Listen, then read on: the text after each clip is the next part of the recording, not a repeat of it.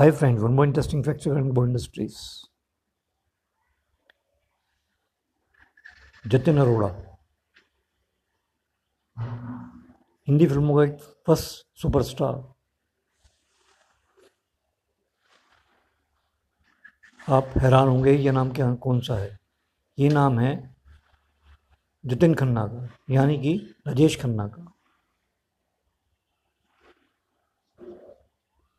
इनका नाम खन्ना कैसे पड़ा? इनके फैमिली फ्रेंड चुंदीलाल खन्ना जी इनको गोद में बॉम्बे ले आए एडॉप्ट करके।